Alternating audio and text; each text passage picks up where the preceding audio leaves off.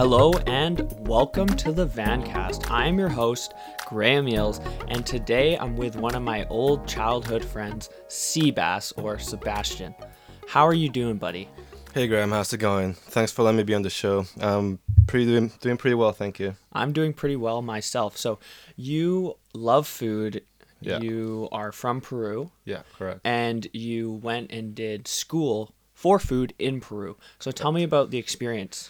Well, it was one of a lifetime experience, honestly. I think for me, it was like the hardest decision after like living here in Vancouver for so long, going to a place where the culture it's so diverse. Like living here in Vancouver was kind of like a big bubble for me at first, going through all of high school. And when I used to like meet up with Latinos in Vancouver, they wouldn't really recognize me as a Latino just because of the way I was raised. So like that was one of the signs that I had to like go back to Peru and learn the cuisine. So, they there. were a little bit biased, I guess, against you? Or? I guess so, yeah. Just cause like my mentality was way different than theirs. So like I feel like I got disconnected from my roots from Peru. So it's like one of the reasons why I got motivated to go back and study, because I really didn't know much about one country where I'm from. So, you joined a program. Yeah, I joined Le Cordon Bleu in Peru. It's um, it was an international French school for cooking, but Peru has its own program with it where they teach us Peruvian cuisine as well as as well as some other theory courses. So tell me about arriving in Peru and that sort of experience. It was fun at first. I arrived when, as soon as I got there. It was fun because it was the summer, but once class started, it was a bit odd, I guess, just because everything was in Spanish, and then like all the people there were sort of really young. Honestly, they were all like 19 years old. Like they were two or three years younger than me, and like the first year or the first semester was chill. I just like stayed at my grandparents' house there, tried to reconnect with them because I haven't seen them in years.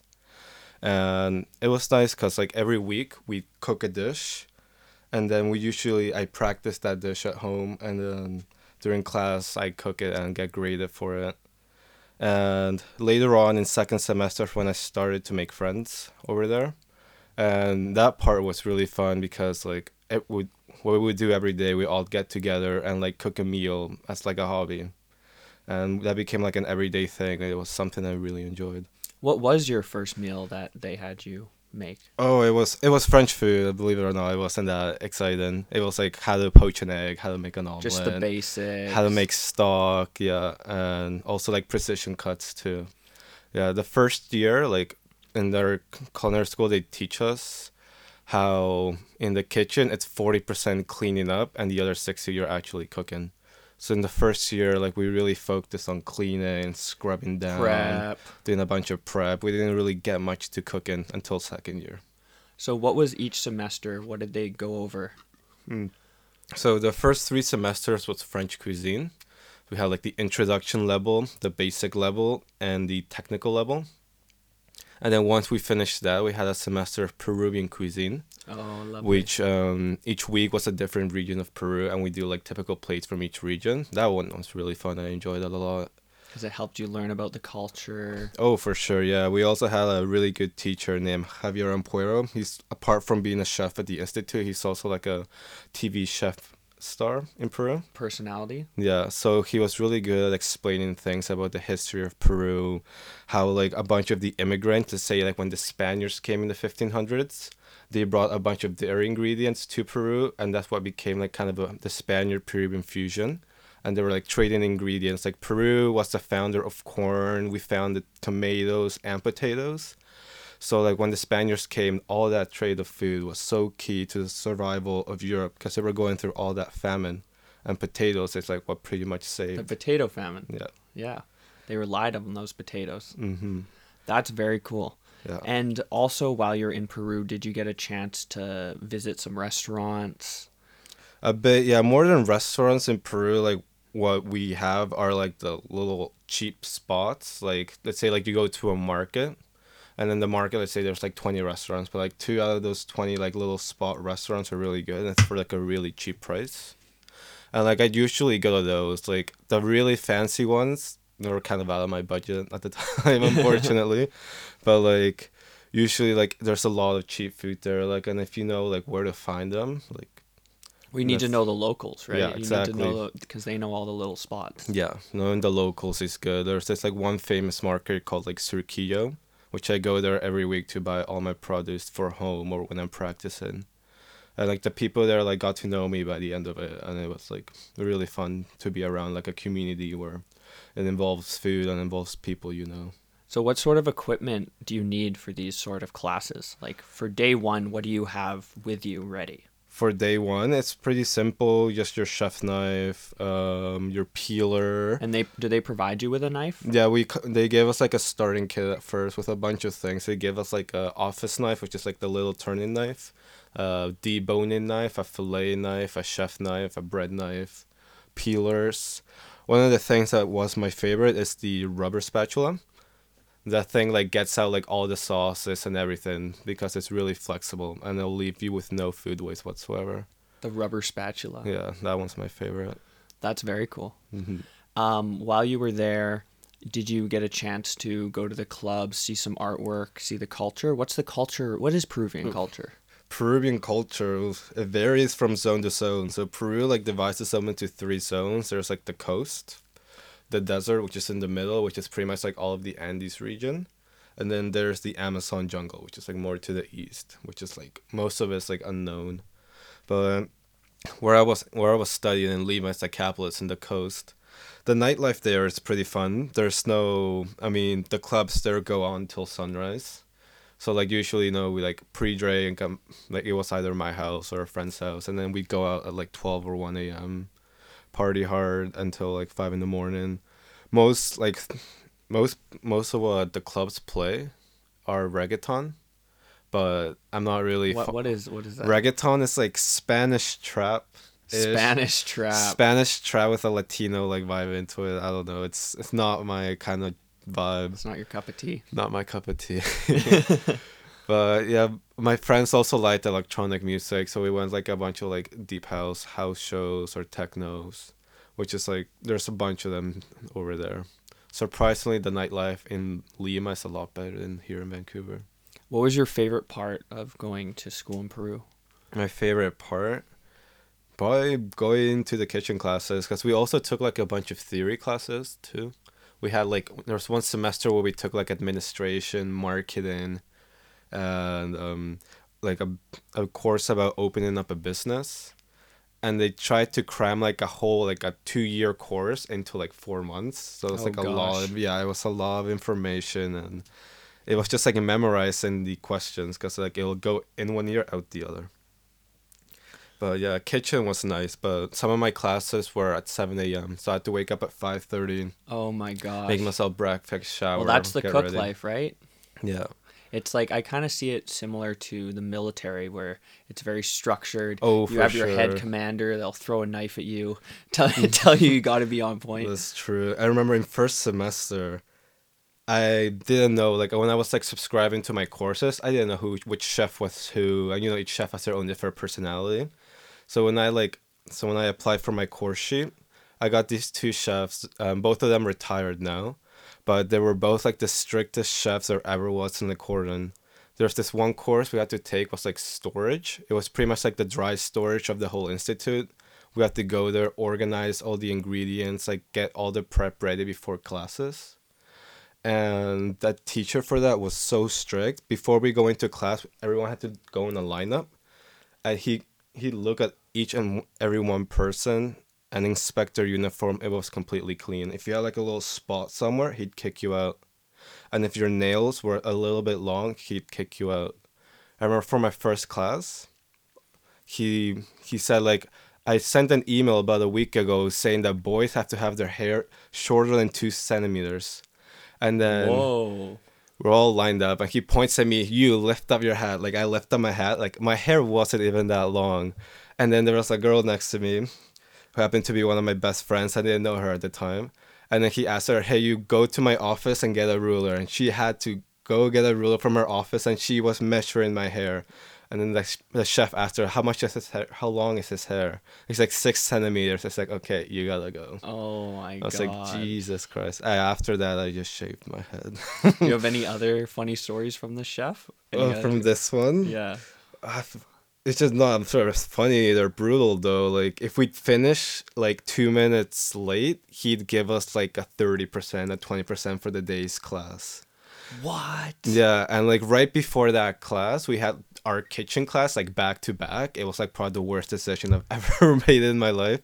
So like if we were doing late in that class, like our chef would be waiting for us like on the floor below will like come up and like always have like discussions with the other chef like oh why are you holding up the, our students for so long? I have class with them. And then they'll always get into fights. But by the end of it that chef from the stores and i like we both became like really good friends. Because you you understand why he's so yeah strict. he was so strict. Like, he was just trying to teach us like this is what the kitchen life is. Like they will put you down to the ground and i'm just trying to get you guys ready for that moment. We had to do like a final project. It was like a a botany book. So we had to find like about like 60 different types of like herbs and spices like in the market. We had to dry them and then we had to like put them in a book with a, a technical label on them saying like their scientific names and characteristics.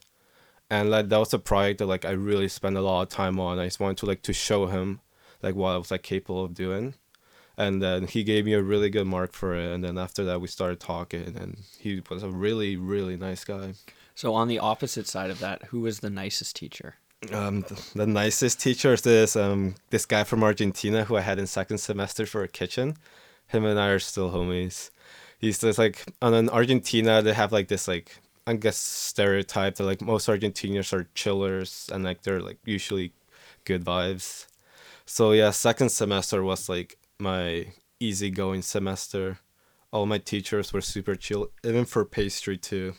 Had this really chill Peruvian pastry teacher, and it was fine. It was like another experience. We had like we had a lot of fun in the kitchen. There wasn't that much pressure, but the thing was like not having pressure during a semester when your final exam comes things Oh, can get yeah. tricky Yeah. like i got lucky like i did fine on my exam but like a couple of my best friends like didn't do so well because they were like in such a no pressure zone all semester so the final exam how it goes is you have to create one plate and that one plate is worth like pretty much 40% of your final grade So it's not. Is it you have to like? Do you have to uh, write out the ingredients, write out Oh, how no, you prep it, or you just No, do it? it's a ballot. So they give you like, okay, there's these five plates that you need to practice. One of these five plates will come on your test. And then you won't know until the day of the test. And it's like, okay, this class you get this plate, another class gets another plate to do. So tell me about your final exam. Um, for the second semester, we got the pig pig tenderloin um, filled with uh, dates, with honey dates. That one was fine because I used to go to tutoring class every Saturday. Okay. Yeah, in the first year, I always went to tutoring class just to like, so I could like um, get my experience better. And there, and there were free classes too.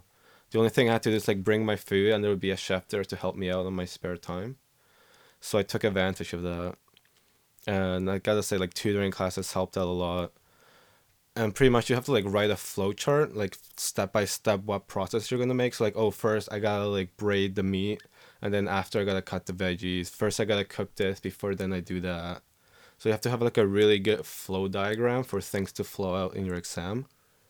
So in a in a general s- sense, what do you start with? Would you like you cook the meat first, or you saute the mushrooms first? It depends on the plate. Um, for that exam, I started with the meat just because like, I have to use like the red table, and then like once I'm done with the pig, like I have to di- disinfect everything and then clean. So I always like usually start with the meats, just because it's like the most um Because you have to clean after. I have to clean after and disinfect. So it makes more sense to start with that clean and then like go with veggies and whatnot.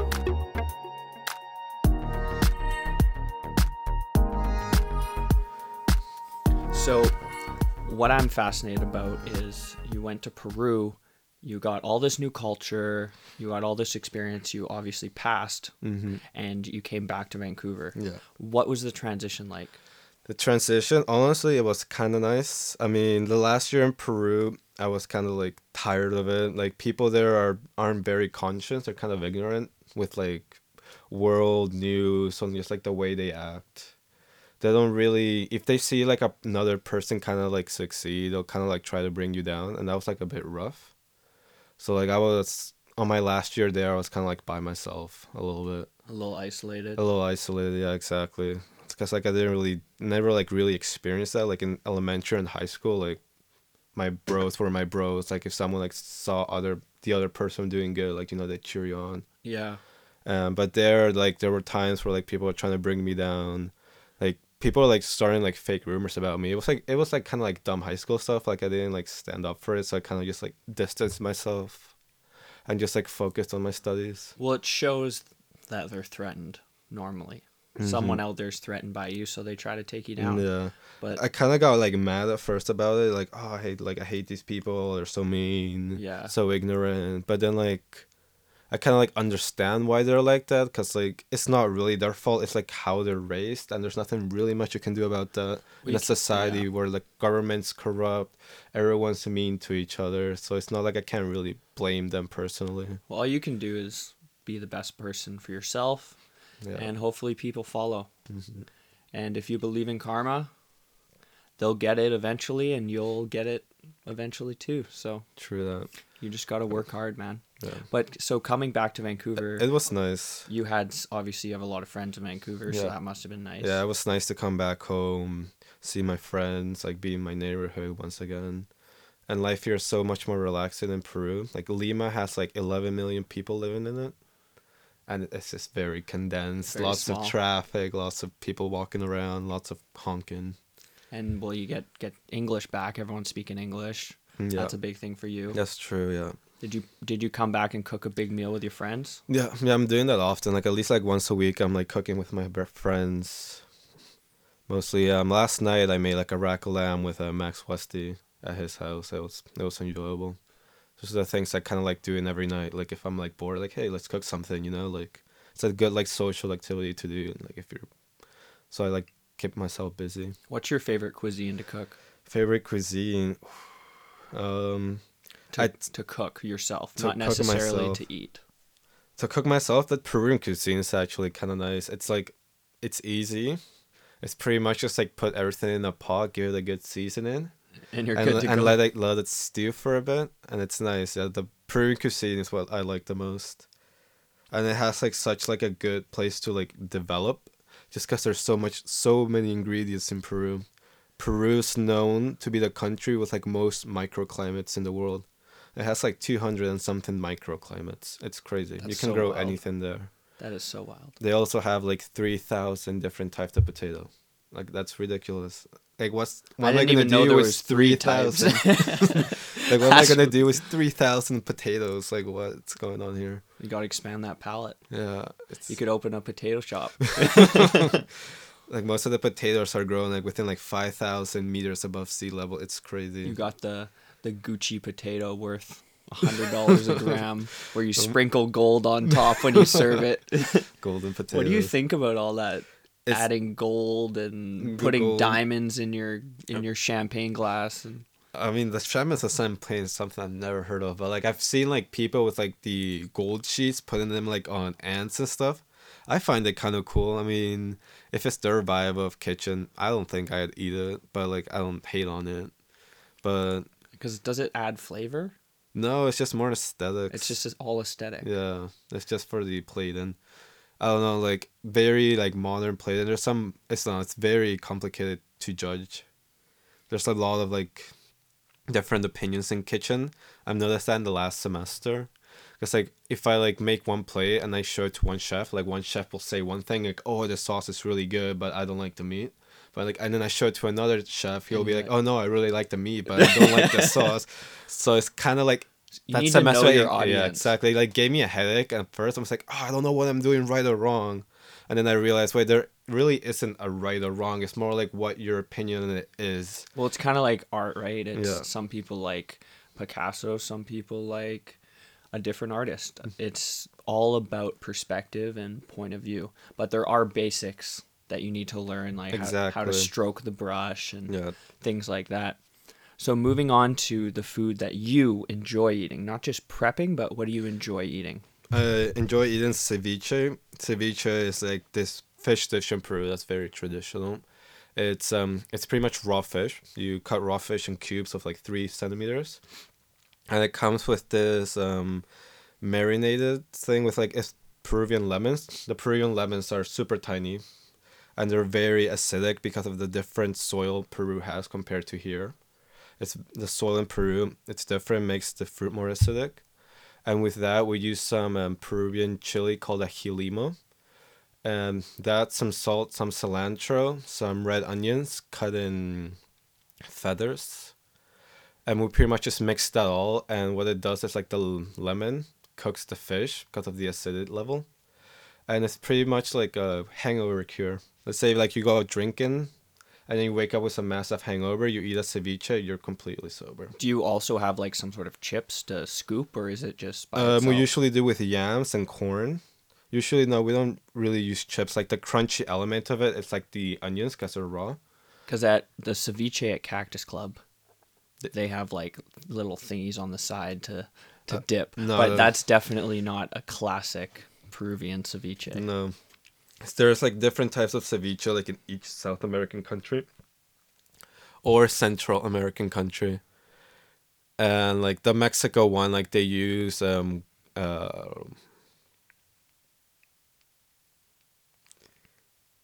avocado. and the one in Peru we don't use avocado. Um, the one in Ecuador they serve it hot, which is weird, and they put ketchup on it. Like sounds disgusting, but and then the one in Wait, well, hold up. Did you just say ketchup? yeah, they use ketchup. that It's, sounds so it's bad. weird. Yeah, it's- I don't know what they do with it. It's oh, weird. weird. Yeah, there's different types of ceviche, but like ceviche was originated in Peru. It dates way back before the Spaniards came, like a thousand years ago. It was like a way to conserve the fish because of the acid levels. Like, it cooked the fish and it kept them like somewhat stable for a little t- a little while. So yeah, that goes back like thousands of years ago as a conservative um technique for the fish. How the Incas used to do it. So you also have a couple knives, right? Some Japanese steel. Yeah, I got a couple. I got two or three of them. My babies. Which ones do you have? I have a Nakiri, a Kumo Nakiri. It's a st- VG10 stainless steel. I like the stainless steels just because they don't rust. I don't have to sharpen them that often. It's like a really good go-to, and also like the the sharpness of it stays for a long time. And I also have a Santoku, um, which is like my go-to knife for filleting or deboning. With those two, I'm pretty happy. But I don't. I'm not the type of person who has like a. I'm a fanatic of knives. I need to like get one like every month. Like with like the set I have right now, I've had that same set for like two years. Well, good knives will last a long time. Yeah. That's what makes them good. Do you know how many times they fold fold them for a good knife? Because I heard what makes it good is the folding of the The folding, like when you sharpen it with the stone. or the way they create it. Because you see the little lines. Oh yeah, the all the the, Yeah. Damascus. That's like all the sheets of uh, metal. Yeah. So how many sheets I is think- a? I think mine one of them has like forty seven. It's either forty seven or twenty seven. I can't remember quite well, but it's a lot of sheets. So like around forty to hundred would be a really good knife. probably yeah. That's pretty cool. Yeah, it's it's an artwork. Like all those knives are crazy. It's Where do you eat in Vancouver? What is your favorite place to eat? usually to eat? Oh, good question. I like a lot of Asian food here. The sushi in Vancouver is probably by far my favorite. I've had sushi in Peru, like the hand rolled sushi, and it's nothing compared to the sushi here. The sushi in Vancouver has to be one of the best in the world, in my opinion. I think it has to do with the Japanese people we have. We have Japanese culture, but we also have good good fish. Yeah. We have really good sure. Mm-hmm. fish, so you combine the two things, and there's a lot of competition. Yeah. Oh yeah. Every block there's a Japanese yeah, restaurant. it's just like great. Starbucks. It's Japanese restaurants hmm everywhere. Also, Thai food here is great. Vietnamese food, I love it. Pho or Pho. pho, pho, Pho, yeah, pho. Is that how you can pronounce Pho, it? yeah. And then with a nice Vietnamese sub on the side, Ooh, those are great. dip it in. Kills. Oh, so good. Yeah. What else? What other cuisine? Asian food. I mean, pretty much my go-to here is Asian food. I've had like French food here, but I mean, I can just make that at home. It's not something I'm not. It's something like I have experience with. Like for me, I have no experience in Asian food, like Thai food, Japanese food, um, Vietnamese food. Like my knowledge is very little. If you had a plane ticket anywhere around the world to try cuisine, Thailand. and which restaurant in Thailand or or oh, what? no, the Thailand, I'd, I'd go in the streets. I feel like that's Just- where you learn the most when Yeah. you go to the street. Um, the little when they have like you know like their cartwheels and they're selling like their little dishes. That's that's just the places to go to. You do you do need to be careful because you can get sick, right? If you don't. Yeah, I mean in. Peru it's the same thing. It's kind of like your stomach has to adapt to it. In Peru, like my first couple of months, like I had like a rough time in the washroom, but then uh, my stomach turned to steel after a while. your biome adapts. I think so. Yeah, I mean I started just eating like raw meat at one point, and I was like completely fine. Wait, what? You would just like raw red meat, like right before like I like used beef sashimi, kind of. yeah, kind of like a carpaccio. Like before like I cook the meat, like take I cut like I always like cut like a little piece off and like eat it just to try it and see how it is. And you don't really get affected at all. No, not at all. That's that's really cool. Yeah. So what about after you drink? When you get wasted, you're drunk. You're like, I want something greasy. I want something heavy. Oh, burgers! I think are my go-to. I've always like liked burgers. I'm. I'm a fat fat guy myself. Yeah. If I'm like super drunk and I want something to eat, burgers or some kind of sandwich, something that I can like have my hands on and take big bites out of it. Yeah. burger. definitely something I don't need cutlery for. That's my go-to. Usually, one of my favorite sandwiches is um, chicharron. It's like a typical Peruvian sandwich where they first they boil the pancetta, and then after they boil the pig pancetta, they deep fry it, and then they cut into they cut into small slices. Put in a sandwich with um, yam potatoes, some salsa criolla, which is a typical Peruvian um, sauce with onions, lemon, some chilies, and that's like probably my best drunk food ever to eat. If you were hired to cook for the prime minister, three courses, well, just appetizer, dinner, dessert for the prime minister. So basically, like someone very, very prestigious. What would you cook them? For the prime minister here, mm, let's see. If I was the Canadian prime minister, I'd definitely try to use some ingredients from here.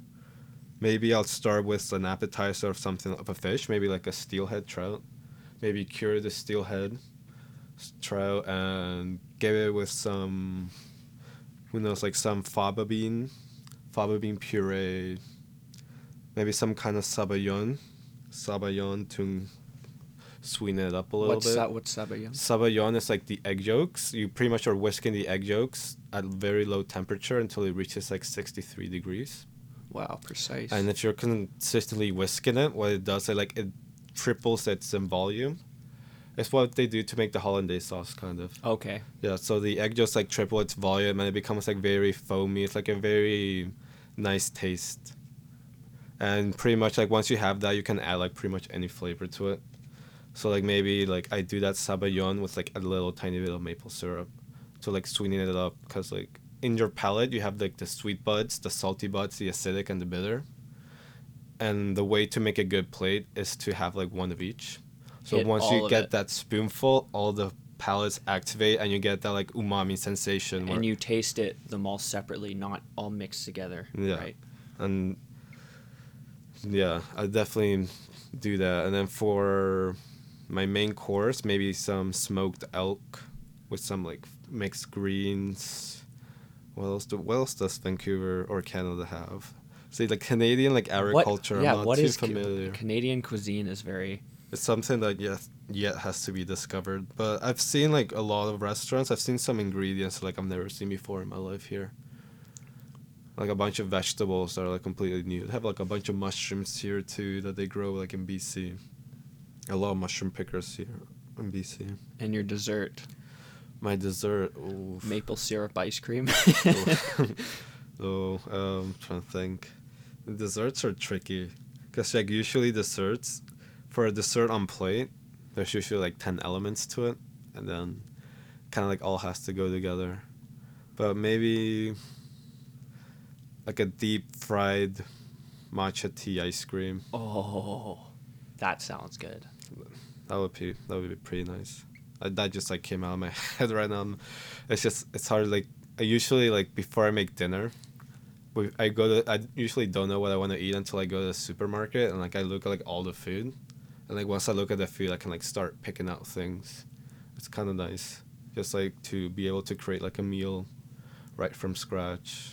Well, as a chef, everyone expects you to love all food. Yeah. But is that realistic? I Do like chefs every love food. you love everything? Is there nothing that you don't like? I mean, I, I like to try everything. Let me see something I don't like. There's definitely is something I don't like. It might take a minute to think about it. But most of the things I do like, honestly. Maybe like processed foods I don't like. You don't like McDonald's? No, I don't like McDonald's. No. So you well yeah, you're obviously into healthy food and Yeah. processed food is terrible for you. Yeah. Are you what But like I know, like I'm, I'll probably have McDonald's maybe like once or twice a year. Like, you never know the situation, but it's not something like I like. try to? Yeah, Go try out of your way to eat, go to McDonald's. Exactly. A- and do you support grass-fed meat? I do, I do support it, but also like meat, red meats. I know it's really bad in agriculture and how like it's polluting the world. I still eat red meats, but to like a certain extent. Well, I think it has to do with not eating red meat, but the production of the red meat. Like if I were to hunt all my food with a bow and arrow, it's pretty natural. Mm-hmm. Oh, yeah, that's okay- completely fine, And it's okay for the environment, Mhm. right? It's all, probably the best way to do it. But where you get the problem is this mass production, and they're trying to do everything to make a cent. So they'll they'll use um, antibiotics or drugs, and they'll keep Mm-hmm. them in these confined spaces, and it's pretty much gets to the point of being torture for these animals. Oh yeah, it's horrible, horrific. but at the same time we need to feed all these people right so there there needs to be a balance Yeah. that we need to come to Yeah, I've been trying to eat like a lot of chicken, just cause like the chicken like it, it's less um, it it kills less trees. It's like more I guess eco friendly in quotes than red meats. Also been trying to eat a lot of fish too. and it's also good for you Yeah, chicken's really nice. Chicken's always like my go to, just cause it's so cheap. Like in in Peru, I always like I used to like do like my weekly preps for food for like dinner and lunch. Like I, would it be like one day where like I cut everything, like portion everything, vacuum seal some things, and then like for the rest of the week I have like pretty much pre-made food. Just like whenever I'm hungry, I just get like a little package, reheat it, and I'm good to go. and you try to eat fairly healthy Somewhat, yeah. So what are some tips for people if they want to stay healthy but also not have to just eat Yeah, I mean, usually for a good like healthy pl- dish, you want like sixty percent of carbs, or fifty five percent of carbs, twenty five percent of protein, and then twenty percent of um, grease. And how it usually goes. what about vegetables and well, yeah, that's where you vegetables are usually in like the carb and protein section of it. okay Yeah. So usually for a meal, you want like your protein, like a piece of chicken, which is your starter, like your main thing, and then you want like two vegetable um, sides and then one meat side. Or no, sorry, one carb side. So like potatoes or yam fries, or rice or something like that. That's usually like a, the best healthiest thing to do. Like one protein, two sa- veggie sides, and then one carb side. so you are a chef and you spend a lot of your time cooking what do you do for fun on the side when you're not cooking Uh, for fun, I usually I like to go a lot of bike rides. That's one of my things. I used I used to go to the gym a lot. Right now, I'm like taking a little vacation from it. where do you bike around vancouver Bike around. I usually bike along the seawall. beautiful I like the seawall a lot too. Well, I really appreciate you doing this interview with me. Yeah, no worries. It's been awesome. Do you have an Instagram or anything you would like to shout out? Um, yeah, um, I have my Instagram. It's called Ohaldere Compadre. I don't know. I'll uh, I'll put it in the description. yeah, you can pretty much check out. I usually post foods or I post like nice like scene pics where I'm like smoking weed like in some park or something like that. But yes, yeah, it's mostly about food. cool. Well, thanks for coming, guys. Awesome. Thank you, Graham.